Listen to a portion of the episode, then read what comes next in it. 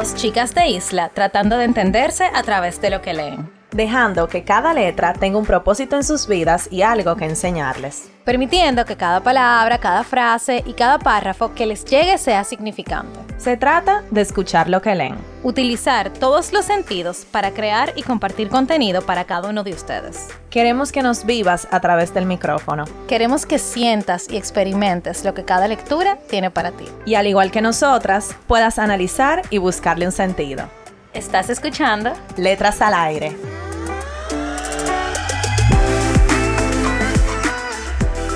Hola, ¿cómo están todos? Este episodio de Letras al Aire es muy especial, primero, porque es el primer episodio del mes de enero. Y aparte de sus hosts favoritas, que son Carol y Nicole, están dos de las mejores amigas de ellas, que son Denise y Lina, que muchas veces cuando ya dicen de que, ah, mis amigas tal y tal cosa, señores, somos nosotras realmente. Exactamente. yo estoy mala. Yo creo que Carol y yo tenemos que dejar el podcast. Este ha sido la mejor introducción del podcast, yo creo. Señores, hola a todos y todas. Oficialmente estamos en el 2023 y como acaban de escuchar, tenemos a dos invitadas favoritas de nuestra vida, que son Lina y Denise. Eh, están aquí acompañándonos para el primer episodio del año. Así que nada, gracias Morena por esa introducción. La mejor introducción que hemos tenido en el podcast. Señores, hello. Estamos muy felices de tenerlas aquí. Y nada, aunque estamos grabando esto, obviamente en el 2022, eh, como siempre, queremos hablar el día de hoy de un tema, bueno, de muchos temas, en verdad. Denis y Lina eh, son parte de nuestro book club. Entonces quisimos traer, nosotros tuvimos ya un primer episodio que vinieron Virginia y Natalie, y quisimos traer a dos personas más del book club para hablar de temas generales. O sea, entonces nada, tenemos una dinámica para empezar. Eh, bueno, todo el episodio entero va a ser así, en verdad. Las dinámicas son peligrosas. Bueno, Denise y Lina, como dijo Nicole, eh, son integrantes fieles y desde el principio de nuestro book club. Y eh, hablando con ellas de los libros que, que se han leído, bueno, coincidieron en tres. No que solamente se han leído esos tres, sino que... Que quede claro. han sido muchos. acreditado, bueno, que hay por ahí. Eh, ellas coincidieron en, tres libros que a nosotras nos encantaron del Club de Libros. Y dentro de esos libros hay temas, eh, temas cotidianos que quisiéramos hablar hoy. Entonces, hoy básicamente un episodio sin libro, obviamente, pero sí con aprendizajes y con experiencias basados y basado en la lectura. Entonces, nada, hoy es como una conversación, porque señores, quiero que sepan antes de empezar que nosotros tenemos, llegamos aquí hace como una hora y pico, estábamos bebiendo, comiendo, hablando, dándonos un update de la vida, o sea que es un episodio así, como entre amigas, como, o sea, si no tuviéramos micrófono, que a mí me encanta el episodio así, eh, como sea tuviéramos este tipo de conversación. Entonces, hoy trajimos unos papelitos. Ay, ay, ay. Bueno, vamos a ver con los temas de estos libros. Entonces, Nicole, te voy a dar los honores para que hable de los libros y de los temas de los libros que vamos a tratar en el día de hoy. Qué raro, ¿verdad? Rarísimo. Bueno, nada, señora, vamos a hablar de tres libros. Vamos a hablar primero de Papi, de Rita Indiana, que ella es una autora dominicana, que también es cantante. Eh, quien no escuchó el episodio de Rita Indiana, que es el episodio 35 de la temporada 2, eh, y básicamente es la historia de una niña, quien es quien cuenta la historia de su papá, que, señores, andaba en negocio turbio, básicamente, y era un papá que mm, para ella era su ídolo, pero realmente él era un papá yo no quiero decir un papá malo, pero no el mejor ejemplo de papá que vemos en el día, en el día a día. O sea, él la quería mucho, la respetaba, pero era un papá súper chabacano, muy dominicano, le gustaban mucho las mujeres, salía, anda en, negocio, anda en la calle, un tigre. Entonces, el libro ya lo cuenta desde la perspectiva de la niña. Ella incluso dice que ella se identifica con el personaje y con la historia de su papá. Pero el libro va rapidísimo, o sea, todo es rápido, todo es rápido. Y, es, y una cosa tras de otra, y una cosa tras de otra. O sea, es así como estoy hablando yo, o sea, tú te sientes, exactamente, dilo, tú te Literalmente sientes. uno se siente así en el libro, como acelerado, tú quieres leer, leer, leer, y pa, se acaba el libro, así como que. De la nada, exacto. Entonces ya se inventa una historia de que ellos se van y que lo están persiguiendo y que ellos aparecen en la... O sea, una locura. Entonces quisimos tocar este libro porque ya, ya Carol lo dijo, es un libro que todas hemos leído y el tema que vamos a tratar de Papi, o sea, enfocado, es el tema, tema de la muerte. Entonces, para el segundo libro, yo le voy a decir a una de- nuestras invitadas, se ponen de acuerdo, que hable de él, que es... El libro de los amores ridículos, que fue, es un libro escrito por Milán Kundera y es el episodio número 22 de la temporada 2. Que es un libro que no les gustó a ninguna de las dos. No, a mí, a mí me gustó. Denise, a Denise le gustó. Ok. A Lina también. Fue a mí que no me gustó. Yo amé ese libro, De hecho, a mí me sorprendió que me haya gustado porque, eh, o sea, son historias raras. Se llama El libro de los amores ridículos, pero cuando tuvimos la reunión del book club, estuvimos de bueno, había una mitad del grupo que decía, sí, trata sobre amor porque son distintos tipos de amores, y la otra mitad del, del grupo decía, eh, no, eso no es amor, eso será enamoramiento, eso será obsesión, lo que sea, pero no es amor. Yo, yo fui a esa mitad del grupo. Todavía estoy en esa disyuntiva de si llamarle amor o no, pero yo lo disfruté bastante porque son personajes muy particulares. Un cuento que es muy chulo, que es de una pareja que realmente ellos se meten como un personaje buscando que sea un poquito como más interactiva la relación, que eso a veces pasa, que tú como que puedes sentir que te aburre un poco y tú como que te metes en personaje y en ese juego y realmente es una... Oye, me llegó al punto de... Lo que pasa es que ellos, como que en la vida real eran bien sutiles, se querían mucho, eran bien amorosos, pero su otra parte eran bastante agresivos. Su- su alter otro. ego. Exacto, eran bastante agresivos. Entonces llegó un momento en la historia en que ellos no pudieron salir de su alter ego y era una relación muy, muy tóxica. Entonces, no sé. No me tripió. Yo soy la única aquí que no le gustó el libro. A mí me gustó Por el lo menos en este, en, en este tramo que estamos aquí. No, pero hubo mucha gente que no le gustó ese libro. O sea, es un libro que tiene sentimiento encontrado, señores. No es un libro para todo el mundo. Nosotros incluso lo dijimos en el episodio. Carol lo acabó, pero a mí me encantó el libro. O sea, yo lo amé. Porque yo me reí mucho con las historias. Son cosas que tú ves y te imaginas, pero tú no dices. O sea, esas son las cosas que tú piensas y tú no dices. Eso es lo que yo pienso también. O sea, son cosas que a lo mejor tú has pensado, pero tú, por miedo, o has vivido, pero realmente como son tan controversiales, tú realmente no lo admites, no lo dices, nunca lo hablas. O sea, que realmente a mí me gusta mucho. Tú sabes que eh, en verdad, yo creo que al final me gustó. Al principio yo estaba como, ay Dios mío, este personaje, pero en verdad al final me gustó porque eh, yo no pensé que yo lo iba a leer tan rápido. O sea, como que me iba a enganchar tanto. No sé. Ah, y, me- y Milán Kundera, en mi opinión, bueno, una traducción, ¿verdad? Pero se supone que es la misma traducción o similares siempre. Eh, él es muy frío y creo que algo muy propio de su cultura también. La forma en la que describe no es para nada para tú enamorarte de los personajes. Al contrario, no le coge pique. Exacto, él tiene una forma de escritura diferente, así como que no es, no es para todos los gustos, que también es válido, porque ajá, si él quiere hacer algo diferente y se vende, incluso hay un libro de él que es el más famoso, que, ¿cómo que se llama? La insoportable levedad del ser. La insopor- que ese libro, señores, es súper famoso y todo lo que tú quieras. Ahora, ¿yo me le volvería a leer Milan Kundera? Puede ser, puede ser. Pero hay que ver, hay que ver. No, y que al final, eso es lo chulo del libro, que te genera sentimiento, o sea, genera la controversia y tú te sientes como que, ok, me da pique, pero en verdad yo pudiera hacer esto o no. Entonces, eso es lo chulo del libro, que te genera como esa emoción al final. Yo creo que a mí lo que me pasó es que es demasiado awkward el libro. Como que yo me sentía mucha vergüenza ajena por los personajes. Entonces, como que, ay, no sé, no sé. Así que Milán Kundera, lograste tu tu cometido, cometido. que era que habláramos del libro, porque no hemos quedado con ese libro. hemos quedado con el libro.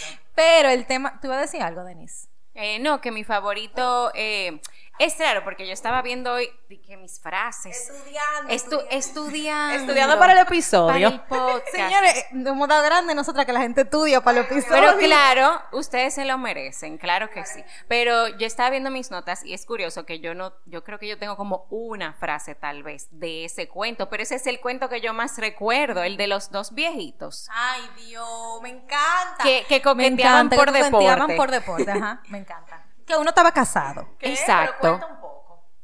Eran, ellos eran como dos señores, no eran tan viejitos, eran como dos señores ya bien mayores. Entonces, uno estaba casado eh, y tenía una familia y vivía con su esposa y todo bien, y el otro era como un don Juan. Entonces, ellos literalmente hacían planes para conquistar personas, o mujeres en este caso, porque le gustaban las mujeres, pero no, no les importaba si las mujeres las rechaz- los rechazaban o no. O sea, ellos lo hacían por el, ¿cómo se dice esto? Como por la gana de sentirse vivo, de que, ok, est- estamos y podemos hacer esto. Entonces, eso es algo sumamente ridículo. O sea, esto es ridículo, pero a mí me dio tanta risa porque yo me imagino la cantidad de gente que piensa eso, como en su día a día. Es que el libro es demasiado ridículo. O sea, de verdad. eh, hay que tomarse el título del libro literal. Es eso. Pero siendo honesta, eh, eh, son esas, como decía Lina, son cosas que uno no dice. Pero yo creo que todo el mundo, mientras más ganan, va ganando edad, como que más cositas hace por mantenerse y sentirse joven. Exacto. Entonces, y eso es parte de. Y sentir el amor vivo, señores, que cuando uno va creciendo, todavía somos aquí, ¿verdad? Jóvenes, no podemos considerar jóvenes, pero me imagino que cuando uno va creciendo, uno va perdiendo un poco ese, mm, como esa primera vez que tú te diste tu primer beso, que tú tuviste como esa primera vez que tú te agarraste de la mano. Señores, eso es lindo y, es- y eso es un sentimiento que tú sientes una vez con cada persona que tú estás. Piénsenlo de esa manera. O sea, ¿cuántas veces en tu vida tú vas a sentir eso? con cuánta gente, o sea, es, es como que profundo. Y lo que iba a decir era que el tema, para que Denise diga lo que ella va a decir de su frase, que los temas que vamos a tratar sobre ese libro son el amor correspondido o no y qué cosas tú has hecho o hemos hecho por el amor que sean ridículas, que después tú digas, sí, esto fue ridículo. Bueno. Bueno, bueno. Yo creo que el episodio no nos va a dar Esto para va a estar bueno. Señores, va a haber parte 1 para que ustedes sepan y parte 2 y probablemente parte 3. Sí. Porque, bueno, aquí hay cuentos Que no, no se acaba. que no se acaban. No se acaba. Bueno, yo creo que yo la puedo dejar para después, cuando Sí, abundemos sí, sobre. sí. Ok. Ah, Y el tercero es La trenza de Laetitia Colombani. Es una novela que trata sobre la historia de tres mujeres que al final se conectan. Entonces, bueno, eh, no voy a ponerme a hablar de, que de cada mujer, pero el punto es que hay son de tres culturas diferentes, eh, personalidades diferentes, están en puntos en el mundo diferentes, pero ellas se conectan por, por alguna razón u otra. Entonces, por eso se llama La Trenza y a mí me encantó ese libro. Yo creo que fue uno de los libros del book club donde más personas se lo leyeron. Yo creo que ha sido el que más personas se han leído y a quien más gente le ha gustado ese libro. Porque un libro sencillo, sencillo. O sea, la escritura de ella es muy sencilla, pero de verdad el mensaje al final es muy bueno. El episodio es el número 53 de la temporada 2, que se llama Sin conocernos pero conectadas. Y los temas que vamos a tratar es la obsesión por el trabajo y pensar que se puede dar siempre más como personas. Ready. Vamos al Vamos arriba, entonces. Nicole y yo hicimos algunas preguntas eh, que pusimos en unos papelitos, preguntas que tienen que ver con estos temas, eh, y vamos a responderlas todas. Pero obviamente vamos a empezar con nuestras invitadas. ¿Quién quiere arrancar? Güey, güey, mi amor, una valiente, Denise. Vamos. Cabe destacar que Denise, esta es la segunda vez que viene al podcast. Denise fue invitada de nosotras de la primera temporada, mi amor. Fiel, ¡Eh! fiel desde el inicio. Sí, señores, somos fan. Entonces, le vamos a dejar el episodio de Denis. el- ese episodio que fue chulo. Yo creo que tú fuiste una de nuestras primeras invitadas. Buscarle de envuelta al barco en, Sí. en, en Instagram. Sí. Gracias, amiga. Sí, estamos en De Vuelta al Barco. Pretendemos escribir. Mi amor, Denis, desde ese. O sea, tú tienes mucho tiempo con esa cuenta. Denis es escritora. Y ahí ella cuenta en ese episodio eh, su viaje en la escritura, en la lectura. O sea, de verdad, un episodio súper chulo y así entre amigas y muy, muy ápero. Eh, para personas que están pensando empezar a escribir, yo creo que es un buen episodio. Pero bueno, eh, ya. Gracias por la segunda invitación. Wow. Y el episodio de Denise es el episodio 27 de la temporada 1 que se llama Entre dos profesiones con Denise Cruz. Bueno, dale, Denis. Denis fue la valiente. Eh, esta es una pregunta muy interesante. ¿Qué está primero en tu vida? ¿El amor o el trabajo? Cla- cabe destacar que, aunque a Denis le salió esa pregunta, cualquiera puede responder también si, si siente que, puede- que quiere aportar o puede aportar algo a la, a la pregunta. Totalmente. Lo que iba a decir era justamente eso. Mi amor, porque Están conectadas. Nicole y yo estamos conectadas, señores. Bueno, eh, ok. El vino, el vino. Sí, allá vamos. ¿Qué está primero en tu vida, el amor o el trabajo? Em, bueno, por, por mis creencias, eh, el amor, pero de verdad que yo valoro mucho las relaciones. Para mí, un buen día es un día, o sea, está por, por encima. Un buen día eh, definido como un día en el que yo tuve muy buenas conversaciones y tiempo de calidad con gente que yo quiero o incluso puede ser hasta desconocidos, pero yo haber tenido una buena conversación para mí vale mucho más a que yo me haya pasado el día entero trabajando y haya logrado cosas en el trabajo. E, esa es mi, mi visión. Me gusta estar bien en el trabajo, pero si mis relaciones están bien, todo fluye. Sí, tú sabes que eh, con eso del trabajo, y, y, la, porque hablamos del amor, pero no solamente el amor de pareja, sino el amor en general de las personas. Em, hay una línea fina de entre uno como está como muy, muy en el trabajo o está en las relaciones. Porque realmente el reconocimiento laboral o, o el, no el reconocimiento de afuera, sino el tuyo, el tú sentirte bien en tu trabajo, eso es súper importante. Claro, y realmente uno se pasa el día entero en el trabajo, uno se pasa su vida en el su trabajo. vida, su vida trabajando. Es verdad. eso no está funcionando, realmente afecta. Eso yo lo siento también. O sea, yo siento que mi trabajo es como mi casa, en cierto punto. Tu segunda Bueno, casa. yo- exacto. Yo, yo soy médico, estoy en la residencia de cardiología. Y yo estoy muy de acuerdo con lo que dice Denise, porque para mí también mis relaciones interpersonales son sumamente importantes. O sea, mi, mi familia, mis amigos y obviamente tengo una pareja, ¿verdad? Para mí a veces se me complica, o sea, hacer el balance. Pero realmente en los últimos años, eh, que hay algunas cosas en ese sentido que yo eh, siento que he descuidado por estar, ¿verdad? Muy pendiente, muy pendiente al trabajo.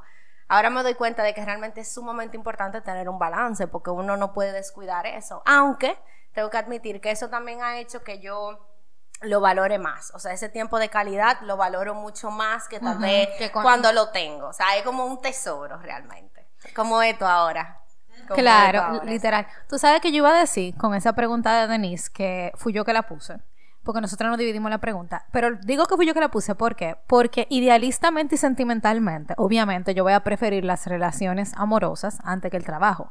Pero realistamente, uno pone el trabajo por encima de las relaciones amorosas e interpersonales. Entonces, ese balance que todos, señores, queremos en la vida, a veces se ve muy viciado, porque tú te pasas, señores, 12 horas, 24 horas, 10 horas, 8 horas, sentado en una silla quizá trabajando, tirando fotos en la calle, escribiendo, haciendo fotico, videíto, atendiendo pacientes, o sea, es difícil tú balancear a veces una cosa con la otra. Entonces, sí es verdad, podemos tener un balance, pero, o sea, el trabajo que hay que hacer para que eso llegue, tú lo ves quizás mucho tiempo después. Entonces, por eso quisimos tratar eso, porque es un tema que alguien me dijo una vez, como que cada década tú te esfuerzas por algo diferente. Los 20 son la edad para tú descubrirte. Todo lo que tú hagas en tu 20 está bien, pero los 30 ya tú tienes que comenzar como a definir. O sea, ¿qué es lo que tú vas a hacer? Y la gente te comienza a preguntar, pero tú tienes 30. Claro. ¿Y cuándo que tú vas a tener muchachos? ¿Y en qué tú estás haciendo? Y La presión. Entonces, te me- no, te meten un cohete. Entonces, uno mismo va. Y todas estamos como en esa edad de que estamos saliendo de los 20 o ya estamos entrando en los 30, por lo menos aquí. Y uno se siente presionado por muchísimas cosas. Entonces, el tú tener un balance llega cuando tú entiendes que las dos cosas son importantes, pero que al mismo tiempo ya tú tuviste la madurez suficiente para entender que una no está por encima de la otra, sino que las dos tienen su cosa y no se pueden comparar. Así como yo lo veo. Mira, yo me considero muy privilegiada por que a mí me encanta mi trabajo. O sea, yo hago cosas, yo, yo trabajo en algo que me gusta y que me apasiona. Sin embargo, en mi vida, mis recuerdos más felices no son trabajando, son con gente. Eso es, eso es. Entonces, cuando tú eres consciente de eso, y no, no con gente, con gente que quiero y que amo. Entonces, cuando uno es consciente de eso y uno dice, ven acá, o sea, espérate, está bien que el trabajo me encanta, está bien que yo hago mi pasión, tal, tal vez yo nací para esto y todo lo que tú quieras, pero cuando tú estás con gente, pasándola bien con tu gente, eso no tiene precio. Y por eso, eh, ah, eso era lo que iba a decir, pero va muy en línea con lo que tú decías. Es para mí es muy importante que mi ambiente laboral me agrade. Yo puedo estar ganando todo lo cuarto del mundo más 20 pesos. Ese lo que Pero eso si mi es. ambiente es desagradable, si yo no logro conectar con al menos una persona, o sea, yo voy a ser muy infeliz en el trabajo. Es un privilegio realmente uno tener las dos. Ay, me, ta- me están pagando bien, me gusta lo que hago, me gusta la gente, pero de verdad que eso para mí prima. Y para mucha gente también yo pienso que el trabajo puede ser un escape. O sea, entonces mm, ti- es complicado. El, el tú priorizar una cosa sobre la otra es complicado porque también hay personas, y que no está mal, señores, que su trabajo es su vida. Y no está mal tampoco. O sea, cada quien elige lo que quiere hacer y, y- y- y por lo que se quiere sentir bien. Pero sí, o sea, yo estoy de acuerdo también que para mí la- las relaciones y el amor eh, hay que priorizarlo y por lo menos hacerse consciente de si uno no lo está haciendo, decir, ven acá, espérate, como tú dijiste, Lina. eh, yo voy a disfrutar que no tengo tanto tiempo, voy a disfrutar el tiempo con, con mi familia, con mi novio, con mis amigos, porque lo tengo limitado, pero lo disfruto al máximo. Ah, pero Lina, danos tips. ¿Cómo- o sea, como tú, espérate, como tú, una mujer que está aquí posguardia, Gracias. sépase y está como el primer guandul, logra tener la actitud que tú tienes siempre. Yo eh, tengo un tiempecito ya viendo a Lina, gracias a Dios, y esa mujer es la mujer más feliz que yo conozco, o una de ellas. Entonces, ¿cómo es que ella lo logra? Porque yo a ¿Cómo veces lo logra? Yo voy no a mi trabajo de 9 a 5 y estoy explotada. No, y no solamente eso, señora, Lina a mí me llama todos los días, o sea, ella no descuida sus relaciones interpersonales. Estoy segura. Bueno, muchas gracias por la payola, pero realmente no es fácil. También, señores, que yo tengo mucho tiempo en esto y es como le digo, yo soy, o sea, mira, yo amo mi trabajo, yo amo estar con mi paciente, me encanta aprender, leer, todo, me, me encanta. Que eso es importante en la medicina, ¿verdad? Porque- Pero eh, es lo que le digo, o sea, yo amo, amo, amo, disfruto estar con mi familia, estar con mis amigos, hablar, hablar. Otra cosa que es importante para mí también, que eso no sé si le pasa a todo el mundo, es que a mí me gusta mucho la medicina, pero si tú te envuelves en ese mundo y no expandes, tú te quedas como muy En- en un metido círculo. eso. Entonces yo siempre trato que salir con mis amigos, que hablar de cosas diferentes, que salir, que disfrutar con la familia, que apagar el celular, eso es importante, porque a veces uno se queda ahí escribiendo y pendiente de cosas, pero no, todo, yo creo que hay algo importante, es que todo tiene su momento y su lugar, o sea, si tú estás con tu familia, trata de disfrutar, de hablar de cosas diferentes y eso, y, y en cuanto a las eh, posguardia, la costumbre, amiga, estamos aquí desde el 2011, o sea que realmente ya yo estoy acostumbrada, más que nada. Y porque estoy feliz, estoy feliz de que estoy aquí con ustedes. Y que, y yo creo que lo que, lo que tú dijiste al principio, lo de tú disfrutar los momentos porque tú sabes que no son siempre y que son limitados, yo creo que ahí que está la clave. ¿Tú sabes con qué me pasa mucho eso? A mí me da un cargo de conciencia, por ejemplo, con los viajes familiares y, por ejemplo, con el junto de mis abuelos. Que eso me maquina, me maquina, porque uno siente como que, ok, eh, como que no me voy a poder juntar mucho con ellos, o si se enferman o lo que sea. Por, por ejemplo, mi hermana que vive en Santiago, que no vive aquí cuando viene, como que quiero compartir con ella. O sea, es complicado, pero al final, señores, es muy importante hacer balance, porque, porque la vida es así, un balance. No se puede como, ¿verdad? Ni mucho una cosa ni la otra. Pero gracias por la payola. Bien, seguimos entonces, dale. ¿Qué más? Ay, está muy, Voy yo ahora. Muy chula estas preguntas. Yo creo que ya esta pregunta la respondí. Me salió, ¿has priorizado el trabajo por encima de tu vida personal? Realmente no siempre en toda mi carrera, pero sí hay momentos que sí, que yo lo he descuidado, como acabo de comentar. Pero como digo, con el tiempo uno se va dando cuenta de que ambas cosas son importantes y uno va atesorando, como yo dije, esos momenticos fuera del trabajo. Pero señores, son cosas tan sencillas. Por ejemplo, yo sé que va a sonar cosa porque yo estoy en el club de, o sea, estoy en el club de libros, pero realmente, señores, por ejemplo, a veces Cero payola. Cero payola, pero señores, de verdad, o sea, a veces tú lees un libro y tú te desconectas por ese momento, por esos 15 minutos, 20 minutos y eso no tiene precio. O sea, tú te desconectas, lees cosas nuevas, son temas de conversación. De verdad, señores, esto que estamos hablando aquí en el podcast son conversaciones que de verdad, de verdad, de verdad, nosotras tenemos en la vida real. Que, y no es de que por nada, es que es, es, es real. O sea que, señores, lean, sean felices. Salgan con sus amigos, con su novio, dense besos, dense abrazos, sean felices. Y los abuelos. Sí, también. Yo creo que eh, yo pudiera decir que yo también he priorizado algunas veces, y yo creo que eso es algo normal. ¿Por qué? Porque uno vive en una sociedad que lamentablemente para tú, o sea, es, consumista, o sea, uno necesita el dinero, señores, para hacer básicamente todo, y más aquí, que es difícil uno salir a la calle y que a caminar sin gastar un peso, tú, pones un, un pie fuera de tu casa y gastando. Entonces, yo sí lo he priorizado en el sentido, yo, o sea, yo trabajo independiente, pero como sea, uno se puede meter en un círculo vicioso. Porque, señores, y bueno, quien tenga empresa o, cualquier trabajo independiente, se puede identificar con que siempre hay algo que hacer. O sea, nunca se acaba el trabajo, nunca. Entonces, si uno se mete ahí, ahí y no saca el tiempo de, de, de, de hacer lo que sea, uno, uno se queda ahí metido. Entonces, sí, yo creo que es algo natural también. Por eso mismo de uno querer alcanzar cierto, cierta libertad financiera, o sea, cierta comodidad que también es válido y hay que fajarse. Yo creo que también ahora es el momento, por lo menos de nosotras, de hacerlo. Tú sabes que ahora que tú dices eso me acuerda mucho porque como Carol trabaja de forma independiente, o sea que no tiene un horario fijo, me acuerdo el otro día que justamente estábamos juntas y ella me dice de que, ay, Lina o Morena, casi que no decimos, eh, no, que el 24 me dijeron un trabajo, que sé yo cuánto. Yo dije, wow, o sea, al final del día, eh, no importa que tú trabajes independiente, al final uno siempre, o sea, siempre tiene cosas que hacer. O sea, Carol te ocupa, señores, todo el tiempo, todo el Gracias tiempo. Gracias a Dios por el trabajo. Pero realmente ese día tú priorizaste. Yo eh, prioricé mi familia. Ajá. Pero eso tal vez fue ahora, tal vez en otro momento de la vida ya se hubiese ido. Sí, no, y realmente, por ejemplo, es un ejemplo perfecto. O sea, un 24 de diciembre, señores, salir a trabajar, de verdad yo no lo veo tan eh, descabellado. ¿Por qué? Porque uno necesita trabajar. Entonces, eh, eh, y, y, uno tiene que poner sus límites en el trabajo.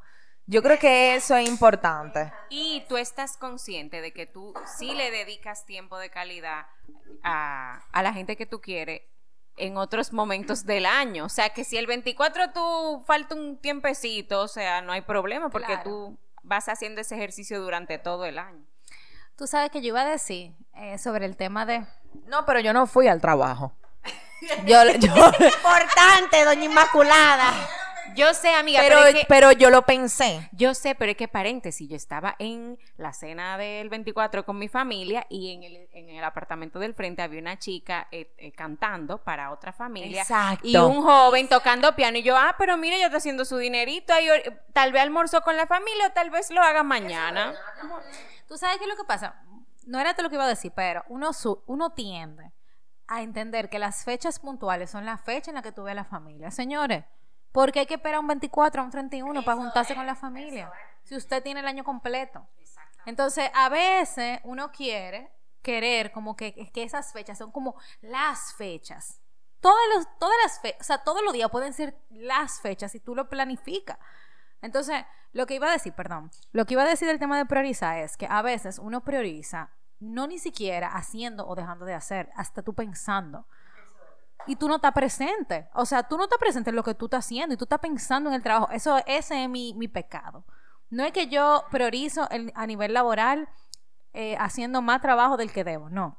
Es que yo me paso en la mente, si estoy, por ejemplo, con mi novio, pensando en que tengo que hacer tal cosa. Si estoy con mis amigas, pensando en que mañana tengo una reunión a las 8 de la mañana, entonces tengo que hacer esto y esto y esto. Y ahí tú también no estás viviendo ese momentico o ese momentico que uno agradece tener. Entonces también es una forma de tu, de tu priorizar.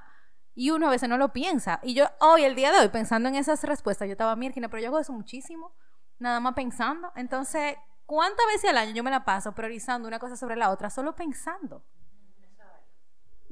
Pero que también iba a decir con, lo que tú dices, Nicole, de, de, las fechas y eso. Lo que pasa es, viéndolo de, de otro punto de vista, que, y yo me pongo en esa posición porque me ha tocado en una fecha, vamos a decir, familiar importante al nivel mundial, yo estar trabajando en otro lugar, señores, eso no es heavy. Eso no es heavy, o sea, es un sacrificio. Eso es así, o sea, es un sacrificio tú en una fecha familiar donde toda tu familia, que solamente pasa una vez al año, tú elegir trabajar por X o Y razón, no es fácil. Entonces también por eso dije lo de poner límite. Porque al final, el trabajo va a llegar. El que está buscando trabajo va a tener trabajo.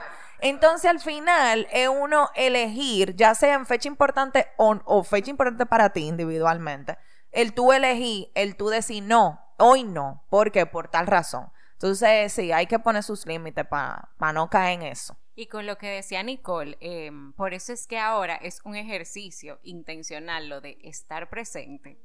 O sea, estoy aquí, me estoy gozando el podcast, me estoy gozando sus respuestas, pero mi mente está tal vez pensando en que mañana, que a primera hora, que esto, que aquello, o sea, hay es que un segundo trabajo ya. Estar Sí. presente. Tú estás- Sí.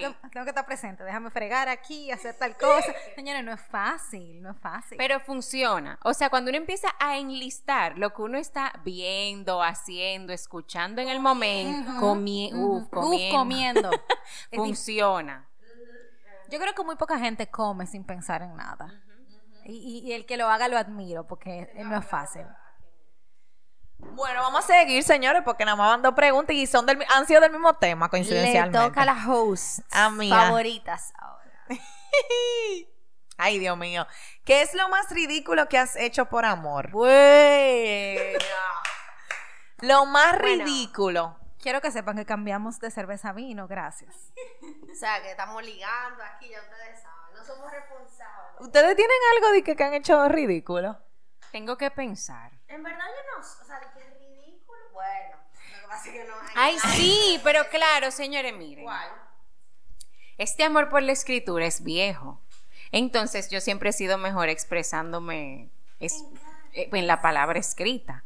Eh, y yo una vez, o sea, pero yo tenía como que, como 10, 11 años, y, yo, eh, eran como mis primeros accesos al correo electrónico, y yo llegué a mi casa después de haber visto a aquel muchacho, vecino de una muy buena amiga mía, y yo le escribí, le escribí aquel correo declarando el amor y citando una canción de Vico Sí. ¿Cómo? Pero Denise, ¿cómo te Señores, esto es muy Pero un correo, un correo. Un correo electrónico, un, un email Muy de. Hotmail. Eh, Todos los oyentes quieren saber cuál fue la frase de Vico, sí, por favor. Señores, pero que era una canción de cuando Vico sí se entregó a Cristo y de que después, después de la caída y, y yo me fui en una, o sea, fue una cosa fuerte, eh, no me juzguen. Eh, y nada, y él me respondió, yo no entiendo. Y ahí terminó nuestra historia de amor. Y ese es, Ay. yo no entiendo, y esa es una de las pocas, bueno, una de las tantas veces que yo he sido ridícula en el amor porque yo soy una empedernida del amor, o sea que nada. Suelta eso. Mal agradecido. Si, lo estás- si no estás escuchando, eres un mal agradecido de lo que te perdiste. Ya lo sabe. Famosa escritora, pronto. Poeta. Poeta. Yo quisiera tener ese correo, señores. Bueno, yo lo más ridículo, yo no sé si lo más ridículo que yo he hecho, pero algo ridículo que yo hice una vez fue en el colegio y fue con, fue con Lina. Nosotros estábamos, estábamos, Ay. estábamos enamoradas del mismo muchacho. Tengo miedo. De mancha, de mancha. De mancha. Le teníamos un apodo, mancha. Señores, pero una ridícula. Eso fue como en sexto grado, señor. Sí, estábamos chiquitas, pero imagínate.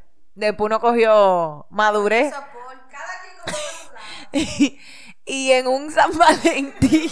Recorto. Ah, ya, ya me acordé. Señores, sí, esa es mi misma historia también más ridícula. En un San Valentín, bueno, eh, Dios mío. Había. Ay, señores, Espérate. Y yo siempre hemos sido enamoradísimos. Mira, Lini y yo, señores, esta amistad va, va para atrás. Y Lini y yo nos poníamos en el teléfono antes a hablar y a, y a imaginarnos cómo iba a ser, que nos iban a pedir amores, cómo íbamos a encontrar nuestro príncipe. O sea, nosotros nos poníamos en el teléfono Las a, amigas se buscan. a la gente se idealizar. busca. Y, y era de que, y tú te imaginas que entonces pase, pero señores, horas hablando de eso, nada pasó. Cuando vayamos a la playa con los novios, todos. Exacto, todo. Bueno, el punto es que la historia fue que en el colegio había como un mural donde estaban todas las fotos del curso de ese muchacho. Vamos a ponerle mancha, si era que le decíamos.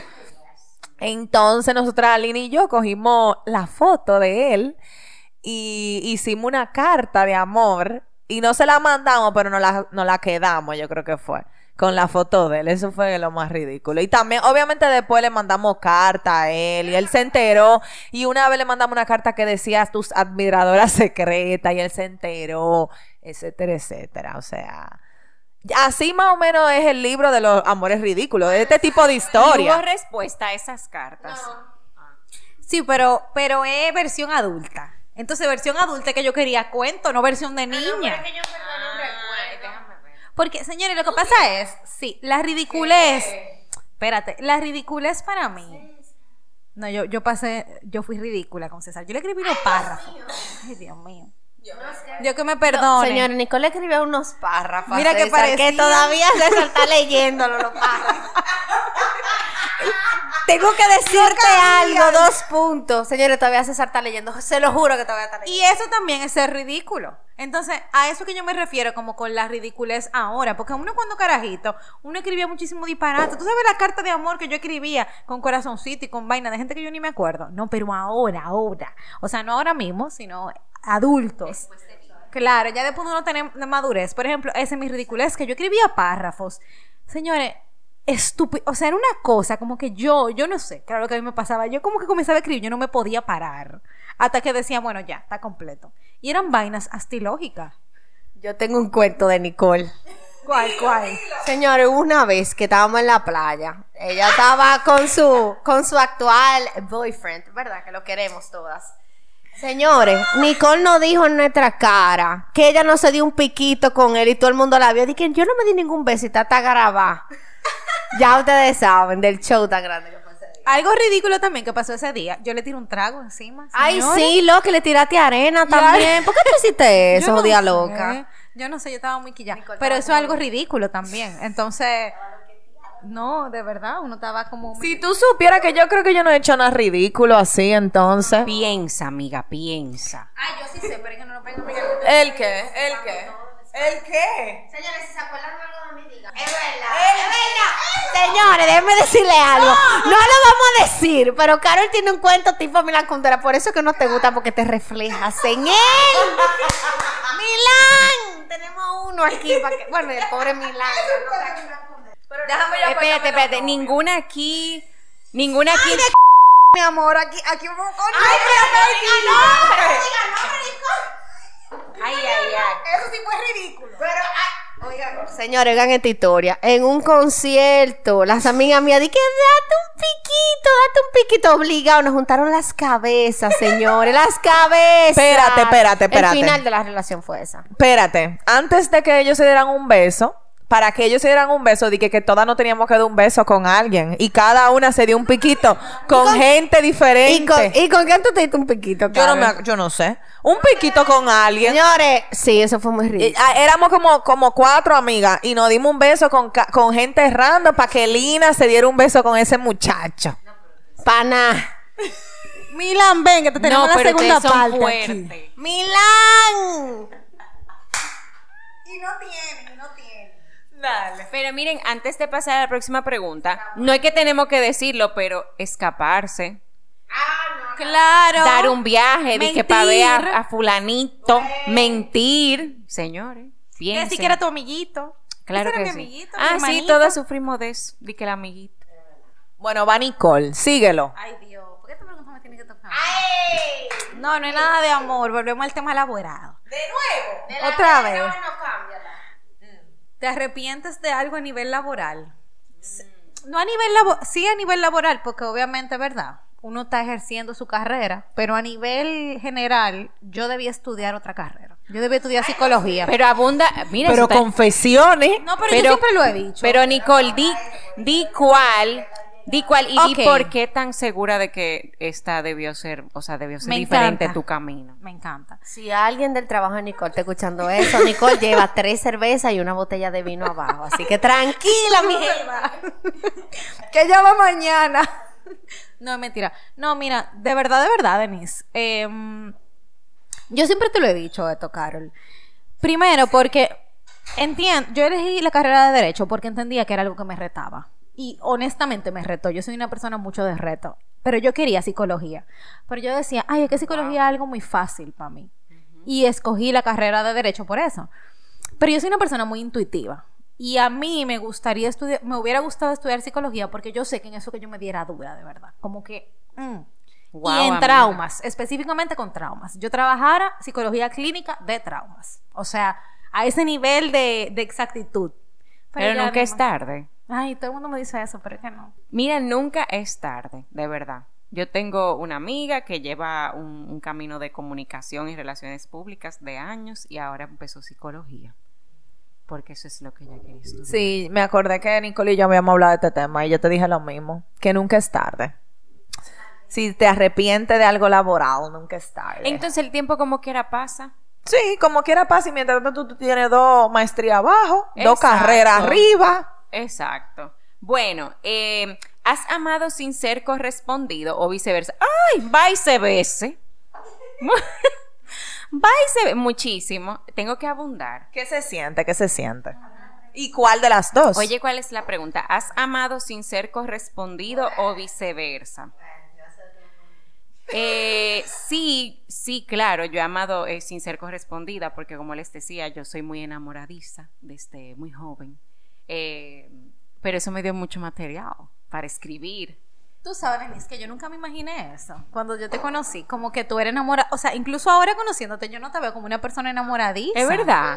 Ah, pero No. mira, engaño. No, yo no. Yo sí, porque la conozco bien a Denise. que enamoradiza. Denise me parece soñadora. Como Sí. muy de soñar. Sí, 100%. Pero no, enamora, me- no enamoradiza. Pero es que yo tuve ya una versión enamoradiza más joven. Ah, A Doña Lina. Entonces, claro. ustedes son muy diferentes. Son versiones enamoradizas diferentes. Sí, señores, yo era muy enamoradiza. realmente. Pero entonces, ajá, cuenta, ¿y qué se siente tener un amor no correspondido? Vamos a hablar un poquito de- del amor no correspondido. Bueno, em, yo creo que ahí es que uno empieza a lidiar con el rechazo. Esos son los primeros pasos a lidiar con el rechazo y entender que no es como uno quiere, cuando uno quiere, pero obviamente mientras más joven uno lo vive, menos eh, herramientas uno tiene para, para saber cómo lidiar con eso. Terrible, el amor correspondido, terrible, te da mucho material, te enseña a aprender a estar sola. Mientras más tú vas creciendo, tú vas viendo las ventajas de, de que una persona no te corresponda, simplemente no te convenía y sigo adelante. Y así. ¿Qué tú crees, Lina? No, y otra cosa también es que te enseña a cómo tú, en caso de que sea al revés, de que, de que esa persona te quiera, ¿verdad? O sea, quiere estar contigo, y tú no le correspondas también a ser un poquito más empático, a ser un poquito más dulce, señores, porque realmente que una persona, o sea, yo siento que una persona eh, tenga el interés de conocerte y de abordarte, eso es algo que uno tiene que apreciar, a pesar de que uno no le pueda corresponder. O sea, que uno también aprende a ser un poquito más empático. O sea, que eso es importante también. Yo no he tenido, yo creo que yo no he tenido de que un amor así no correspondido, pero sí. ¡Ay, mi amor! Ella acaba, dice. No, pero espérate, a mí me pasa algo peor. Me ha pasado peor. Sí, en verdad sí. Te, pongo no correspondido, lo que pasa es que... ¿Cuál? Pero déjame decir, espérate, porque ahí es que voy. Yo no sé si, yo no creo que he tenido un amor así que, que, que yo me enamore y no me corresponda. Pero sí me ha pasado que me he enamorado y me han votado. O sea, como que me han rechazado después de enamorada, que eso es peor. Porque cuando tú te enamoras sin, sin, que, sin tener una relación, o sea, tú idealizas un amor, también como que tampoco que tú, si, si no pasa, entiendo yo, tampoco es que tú te, te mueres, o sea, X. ¿Verdad? depende de la edad en la que tú estés y de la madurez que Pe- pero lo que digo es, lo que digo es, cuando tú te enamoras sola, por ejemplo, de una gente que no te ha dado un indicio, que tú estás idealizando, no, no es tampoco algo como que, ay, Dios mío, me voy a morir porque no me corresponde, porque nunca te ha correspondido, o sea, tú no sabes, tú no conoces más nada.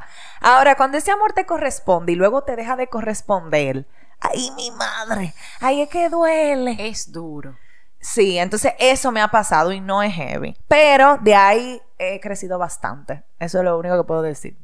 A veces el amor no es correspondido, no, no porque la persona no quiere estar contigo, sino porque no puede emocionalmente. Y eso, y ahí es que más te duele. Entonces yo creo que no sé si todas las que estamos aquí, pero sé que hay mucha gente que le ha pasado eso, de que una persona quiere estar contigo, tú también, pero a nivel emocional la- no, no, no pueden. O sea, no estamos preparados para esto. Sí, esa- esos momentos de la vida que tú conoces a alguien que, wow, es perfecto o es perfecta, pero en otro tiempo En de otro mi vida, en otro momento. Eso es una historia para escribir, ¿verdad? sí, sí, sí, sí. Ok, siguiente pregunta. Vamos a darle. Muy bien. Entonces, la siguiente pregunta es: ¿Te arrepientes de algo a nivel amoroso? ¡Ay! Bueno, bueno, señores, miren. Yo le voy a decir algo. Realmente, eh, yo sé que es un cliché, pero es la realidad de todo se aprende. Pero hay algo importante, señores. En el fondo, uno sabe que hay, o sea, uno sabe cuando una persona no es para uno. O sea, eso es algo real y a veces, que a mí me pasa mucho, yo soy una persona que a mí me costaba mucho poner límites. Y yo siempre como que no lo just- justificaba a esa persona, la justificaba, la justificaba, pero al final, señor, uno siempre sabe cuando algo no está bien, cuando algo no está correcto, cuando alguien de verdad, o sea, por más que tú lo intentes por diferentes razones, esa persona no es para uno. O sea, que yo le puedo decir que no es que me arrepiento, porque eso me acerca un poco más a estar bien clara de lo que yo no quiero en una relación. Y, un Y poquito- hace quién tú eres hoy también. Exactamente, así en que hacer quien uno es hoy, ser, ¿cómo es? Te acerca más a quien uno quiere ser, pero realmente uno lo sabe. O sea, yo siento que en el fondo uno sabe cuando una persona no es para uno. O sea que sí, pero Pero el no. fondito, aunque no lo quiera ver. Exacto. Ok, voy yo de nuevo. Em, ¿Has pensado que dar más en una situación va a ser siempre lo mejor? Que dar más en una situación va a ser siempre lo mejor. O sea, más de, de uno mismo. Yo diría que sí. Digo, depende, depende, porque hay, o sea, como que cuando no es recíproco el asunto, no, no siempre es bueno, pero también uno debe de dar sin esperar nada a cambio. Por, por muchas razones. Primero, porque tú lo que das lo recibes, o sea, de, de una manera u otra. Y porque al final uno, o por lo menos yo soy así, yo me siento bien dando.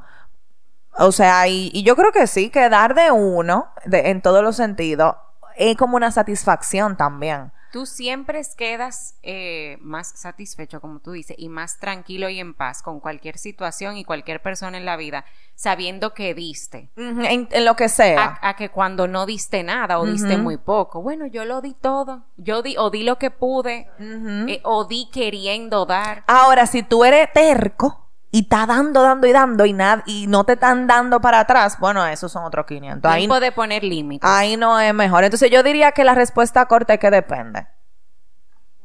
Yo decía eso. Yo creo también que cuando uno hay que ver el, escenario. Yo digo, no solamente con el que depende de depende de cómo yo esté, depende de lo que esté pasando, sino el escenario en el que se- se presenta la situación, señores, porque hay cosas muy específicas. Y tú sabes que yo he llegado a entender que la frase que dice hay que dar para recibir no es tanto por lo que tú vas a dar, sino por lo que tú vas a recibir después. No importa al final del día si es algo que sea lo que tú estabas esperando, si es menos, si es... Es que uno tiene que hacer las cosas porque de verdad le nazca, no esperando que el otro lo vaya a hacer. Entonces, a veces, y yo, yo sufro de eso, me imagino que quizá a mucha gente le pase, que tú das pensando que Lina va a dar lo mismo que yo. Denise va a dar lo mismo que yo. Carol va a dar lo mismo que yo. Señores, y la forma en la que Carol da para atrás no es la misma que yo conozco. Entonces uno habla mucho del tema, y esto es otro tema para tratar, como de los lenguajes del amor de la pareja, señores, pero ¿y los lenguajes del amor de los amigos? Uno se preguntaba a veces, eh, ¿con ¿cuál es el lenguaje del amor de Denise? Eh, yo siendo amiga de Denise, o o de Lina, o de Carol, y a veces uno, y es un tema, por eso dije aparte, porque el tema de las amistades, el tú mantenerla, no necesariamente, yo hablo contigo todos los días, como hay gente, señor, yo me paso, bueno, Carol sabe, y Lina sabe, y Denise sabe, yo me paso sin ver a mujeres a veces hasta, bueno, con Carol no, porque imagínese, no hay forma, pero si no fuera, si no fuera, de que un mes, dos meses, y no vemos, y es lo mismo, pero hay gente que no entiende eso. Entonces, también es a qué tú estás dispuesto a dar para mantener una relación viva. O sea, y por eso dije que este era otro tema, pero volviendo al tema inicial, que era lo que iba a decir, yo creo que mm, tú siempre puedes dar más, siempre que tú entiendas que la relación por la que tú estás tratando de mantener eso vivo vale la pena. O sea, 100%. eso vale la pena. Como que te sale y ya, te sale y ya, tú ni lo Tú piensas. ni la- esa- a veces tú lo piensas porque tú dices, diachi, yo de verdad... Lo valdrá. Hay cosas, hay cosas difíciles, señores, pero a veces tú lo piensas, pero tú dices, yo lo voy a dar, yo lo voy a dar para allá, por, por esta razón. Entonces, e- eso es importante. O sea, cuestionense. Lo que yo voy a dar, ¿va a valer la pena para la relación que yo estoy teniendo, sea la relación que sea, de pareja, de amigo, de familia, lo que sea? Yo creo que esa es como la pregunta. In- Importante, Esta interesante. cerveza y este vino. No, Señores, atento a chiste y relajo. Tenemos casi una hora, o sea que vamos a tener que ir cerrando. Respuesta corta, vamos. Ay, no. Lo cortamos en dos. Esto está bueno. Ah, Mi amor. Nicole, experta en cortar episodio en dos, mi amor. Sí. No- Mi amor, Nicole. Nicole me dice, vamos a hacer dos episodios y San se acabó. Y yo, muy bien. La pregunta es de Nicole, pero dice, si te dieran elegir reconocimiento laboral sin vida familiar o vida familiar sin reconocimiento laboral, ¿qué elegirías? Es que yo, yo creo eh, que eso va muy de la mano con lo que hablábamos al principio y tú decías, Carol, de crear el balance. Porque mira, es chulo tú fajarte, tú haber estudiado eh, y, dar lo mejor en el trabajo y que te reconozcan, es bueno. Eh, claro, uno tiene, después aprende que uno mismo tiene que reconocerse esas cosas y, y autocelebrarse. Pero mm, sigo pensando que tener relaciones sanas y buenas es más importante.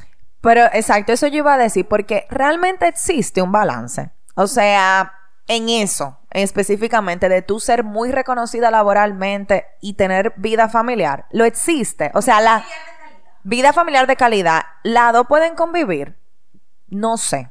Yo escuché una vez en un podcast que, que una de las chicas decía, eh, no sé, no siempre se está al 100 en todas las áreas. Como que yo no sé si estoy 100% de acuerdo con esto, pero ella decía, y es válido, hay momentos en el que tú eres muy buena pareja eh, y en el trabajo tú estás bueno como en un 70. Hay momentos en el que en, la, eh, en el trabajo tú estás súper bien y tu relación no está tan bien. Entonces, no sé, porque para mí, como les decía, las relaciones, mantener las relaciones sanas y estables son muy importantes, pero, pero sí, yo creo que uno va tratando día a día de crear el balance. Sí, y yo creo que la vida también y, y tu bienestar te va diciendo por dónde ir. Porque si tú te sientes mejor de alguna forma u otra, tú misma, sol- tú solita, vas a ir yendo por ese camino. Entonces yo creo que hay que dejar, dejarlo fluir un poco también. ¿Qué- ¿Cuál es, ¿Cuál es la definición de balance? Yo creo que esa es la primera pregunta. ¿Cuál es la definición de balance? Yo creo que eso lo define cada quien. O sea, tú defines qué es balance para ti. Exacto. Y lo que te iba a decir ahorita, Denise, es que cada cosa, o sea, cada vida es un ciclo. O sea, tú tienes un ciclo. ¿Por qué? Porque tú tienes, señores, buen dominicano, tú estás en alta, tú estás en baja, tú estás como que en la mitad y en todos los, todas las áreas de tu vida es así. O sea, yo puedo estar súper bien a nivel económico, o sea, estoy poniendo un ejemplo random, a nivel económico, a nivel de persona, a nivel de familia, a nivel de amigos, y me puede estar yendo mal en el trabajo. O me puede estar yendo mal eh, con mis relaciones interpersonales porque no están siendo tan recíprocas como yo tenía entendido que iban a ser. Entonces, todo es un ciclo. Y todos los ciclos se cierran y vuelven y se abren. Entonces, yo creo que al final eso va a depender mucho de cómo tú eres como persona y cómo tú te vas creciendo, cómo tú vas creciendo día a día y cómo tú vas fomentando lo que es más importante para ti. Yo creo que ahí está el balance entonces, en que no todo esté al 100, porque yo no sé si ustedes la ha pasado por la cabeza, pero seguro que sí, porque somos de la misma generación. Eh, y Eddie que, ay, yo estoy tan bien que estoy asustada. Exacto. Yo estoy tan bien que estoy asustada. Ajá, ¿Qué, a es lo que se va, pasado. ¿Qué es lo que se va a dañar? Claro, hay un tema ahí de autosabotaje que hay que trabajar, pero, real, pero realmente eh, uno lo piensa. O sea que cuando algo no va tan bien, es la esperanza para uno eh, decir, bueno, todo no está tan bien, pero va a mejorar. Exacto, tire para adelante. Tú sabes que yo, yo conozco una persona, bueno, tengo una amiga que dice que las cosas que están mal en tu vida son sopesadas por las cosas que están bien en tu vida. Entonces, mientras tú tengas algo por lo cual tú te Me muevas. encanta. Sí, mientras tú tengas algo por lo que tú te muevas, todo lo demás se va a ir como cargando a ese algo y tú vas a seguir como fluyendo. Como que eso es lo que lo va a mantener vivo. Entonces, también es una buena forma de verlo. Y hablando del 2023, y con esto termino esta pregunta. Es que, es que- no, es que leí una frase hoy que me gustó mucho y va más o menos por la línea de, señores, si el 2023 arranca y los primeros días usted tiene un problema, no piense, no, no arranque a quejarse de que, ay, ya el 2023, el, el 2023 empezó mal.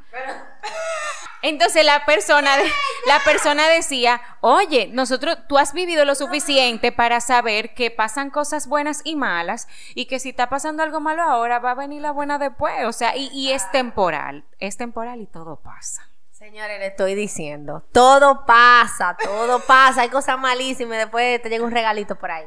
Vamos, la siguiente pregunta. Faltan dos. La siguiente pregunta es del libro, me imagino, bueno, aquí dice, ¿cuándo es momento de rendirse? Bueno, depende. Depende, señores, depende, porque hasta con los no me lo hagas, que libros- estoy defendiendo. Hasta con los libros, señores. Usted sabe cuándo se tiene que rendir con una situación. Si usted no conecta con esa persona, con ese libro, con ese trabajo, con ese ambiente laboral, llega un momento que usted sabe que eso no es para ti. y Ya, o sea, señores, porque hay que forzar. Yo sé que no es tan sencillo, ¿verdad? Pero un- yo siento, para mí, uno sabe. O sea, en mi respuesta es eso. Uno sabe cuándo rendirse. Porque la gente cree que no, porque hay que seguir, señores, no. si No, no hay que forzar. No hay que forzar. Eso es lo que yo El pienso. que está bueno no force. Es- Como nosotros. Pero una, pero una pregunta.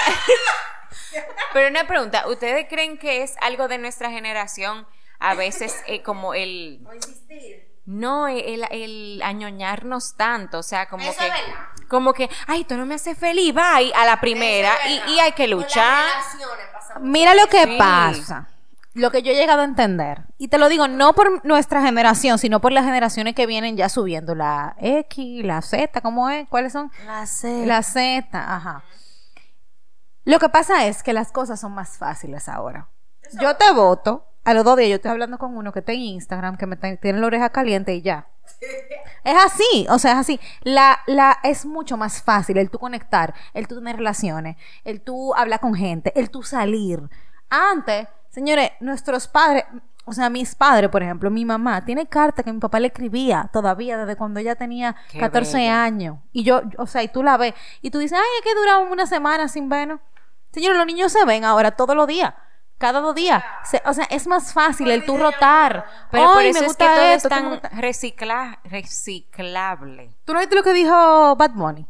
Lo que no sirve yo no lo reciclo. Entonces, esas son las cosas que oyen la gente de esta generación.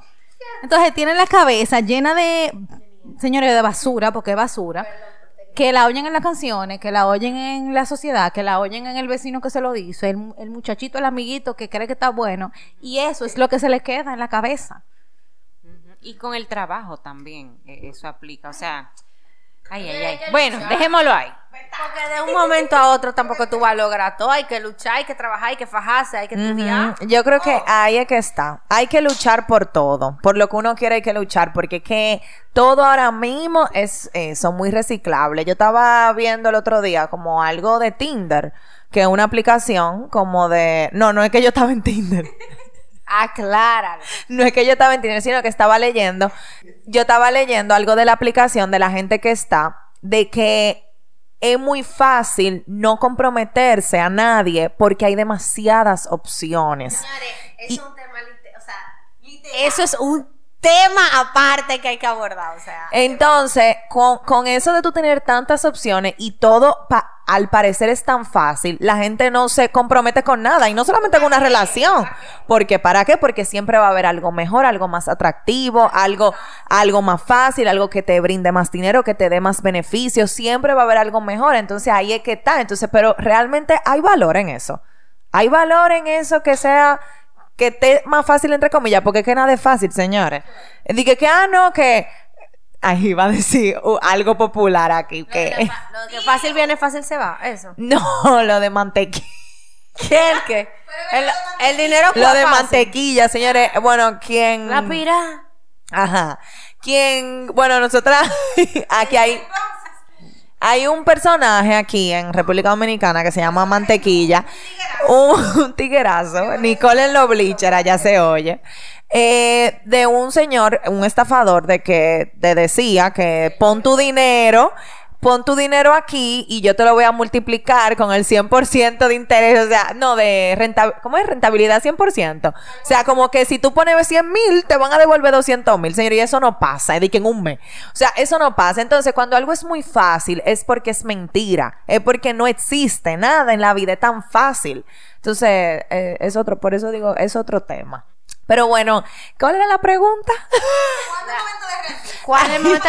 Depende, señores, depende en qué área de tu vida tú estés. Yo creo opinión. que es momento de rendirse cuando ya tú estás de- de- desgastado o desgastada emocionalmente. Me gusta algo que escuché una vez de si usted se va a rendir, tengo un plan de acción. ¡Ey! Esa me gustó. No Ay, se eso quede con como de auditoría. Sí, porque no es tirarte al abandono.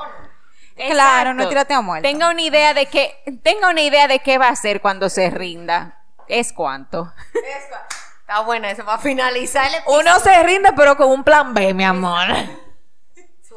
Bueno, ya la última pregunta, señores. Esta pregunta yo quiero que la responda Carol, porque es un tema... Eh, eh, Difícil. ¿Y por qué dejamos, por qué que esta pregunta salió al final cuando uno está para el cierre. para el cierre? ¿Qué piensas sobre la muerte? Señores, miren, con la muerte yo tengo temas y pensamiento encontrado. A veces yo pienso en Nicole, que dice que se puede morir mañana y que va a estar feliz. No. Pero a mí me gusta mucho porque tú vives más tranquilo así también. Y yo quisiera llegar a esa tranquilidad. Yo quisiera llegar a esa tranquilidad de sentirme, me puedo morir mañana y voy a estar tranquilo. Pero yo no lo, no he llegado. Entonces yo con la muerte tengo que hacer las paces.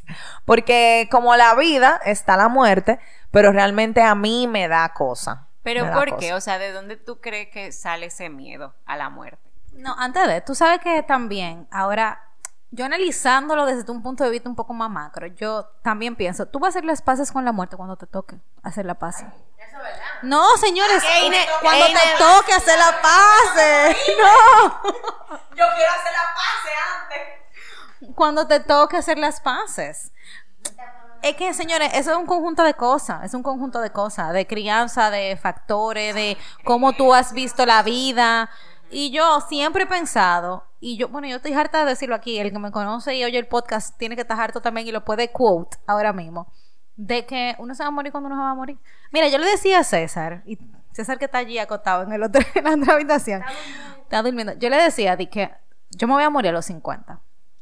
Yo le, yo le decía, le decía, prepárate porque yo me voy a morir a los 50. Y ahora yo digo, tú sabes que yo creo que yo me voy a morir un chin como que como a los 65, pero no vaya a creer que yo voy a- me voy a morir muy bien. Pero ¿de dónde viene esa seguridad? es como que, yo no sé, es algo como que yo siento. Lo que Y pasa yo- es... Ah, bueno. ¿Qué te iba a decir? Que yo creo en No, el lo más... que pasa es que Nicole siente que ha tenido varias vidas. Sí. loco. O sea, real. Ella, ella se ha soñado incluso ella en su otra vida. Entonces yo creo que por eso es que ella está en paz, porque ella sabe que pronto va a ser la próxima Amelia Vega y por eso está tranquila. ¿Tú te imaginas? en otro universo. No, pero de verdad, de verdad, o sea, al final lo que yo piense es lo que yo pienso. O sea, lo que tú pienses sobre la muerte va a ser lo que tú pienses por el recorrido que tú hayas hecho. Y tú avanzado muchísimo. O sea, antes, Carlos, no podía hablar de eso. O eso era como tocarle, yo no sé. Sí, yo creo que con el tema de la muerte, yo, yo vivía como en una burbuja, como algo tan alejado de, de mí, pero señores, la vida, o sea, cuando hay vida va a haber muerte, eso no te lo de- despinta nadie, entonces también con los libros y con hablarlo y eso, obviamente me ha acercado muchísimo más a ese tema, de que es muy real y de que en verdad la muerte está a la vuelta de la esquina, uno nada más tiene que salir, señor, y se le presenta por cualquier disparate, señor. El otro día se murió una gente que le cayó un peñón arriba. Y no, o sea, tú entiendes como que eso son cosas que puede ser uno. Entonces, también siento que, y es algo como muy personal, pero lo voy a decir aquí, de que, ¿qué está pasando en mi vida que yo no me siento satisfecha de por qué yo siento como que si yo me muero mañana, no estoy satisfecha con la vida que he vivido. Entonces hay que revisar eso, ¿tú entiendes? Hay que revisar eso, el, el no pensar, ah, no, que yo voy a ser feliz cuando viva sola, o que voy a ser feliz cuando, eh, qué sé yo, me case, o cuando tenga mis hijos. No, o sea, uno tiene que ser feliz hoy, porque si llega la muerte, uno vivió una vida feliz y plena. Entonces también eso, eso es como en los últimos tiempos he estado pensando sobre la muerte. Sí, yo creo que es eh, eso mismo. Tener, tener planes es bueno, tener metas es necesario, pero eh, lo único que nosotros tenemos ahora mismo es este momento aquí grabando el podcast. O sea, cuando uno se pone a pensar en eso, esto es lo único que- existe ahora mismo. Entonces, eh, lo que hablábamos ahorita de detenernos, de apreciar y de saber que eh, no tanto de las cosas que logramos a nivel material y laboral, sino con- a nivel personal, porque con eso es que la gente se queda realmente. El que te recuerda es, wow, Nicole era súper, eh, súper organizada, súper buena amiga. Equivócate ahí ahorita. ¡Ay, ay! Su- Que te voy a perseguir. Ay, ay, ay. Carol siempre, Carol, Carol me transmitía mucha felicidad, Lina me daba mucha tranquilidad, o sea, con eso es que la gente se queda y te recuerda. Entonces, lo personal, señores, lo personal es importante. Tú sabes que yo iba a decir que yo estaba pensando en eso, en que todo va a depender de lo que tú quieras lograr en tu vida. Y yo me he propuesto a lograr en mi vida, siempre que alguien venga donde mí, señores, mostrarle mi mejor cara en el sentido de darle el mejor consejo que le puedo dar, atender su necesidad, de eso. Y de dejar en cada persona que yo voy transcurriendo en el día a día, de que se acuerde de mí por eso por lo que sea. Ay, Nicole era súper buena, whatever, o sea, dame consejo. O Nicole era una persona súper, como que estaba pendiente a todo. O sea, yo voy dando lo mejor de mí. Y yo por eso me puedo morir tranquila, porque yo sé que con cada cosa que yo he hecho en mi vida, yo doy lo mejor de mí. Y eso nadie me lo puede quitar. Eso nada más lo sé yo. Entonces, eso. ¿Qué tú quieres dejar en tu vida que tú quizá no estás haciendo? Ya. Muy bien. Miren, y que las- Reflexión. Las, metas del año que viene, he estado pensando mucho en eso, deben ir más orientadas a eso. Primero, vuelvo y digo, tener metas es importante, pero eh, cómo yo quiero cambiar mi visión sobre la vida y la muerte el año que viene. Porque, señores, la pandemia nos dio fuerte.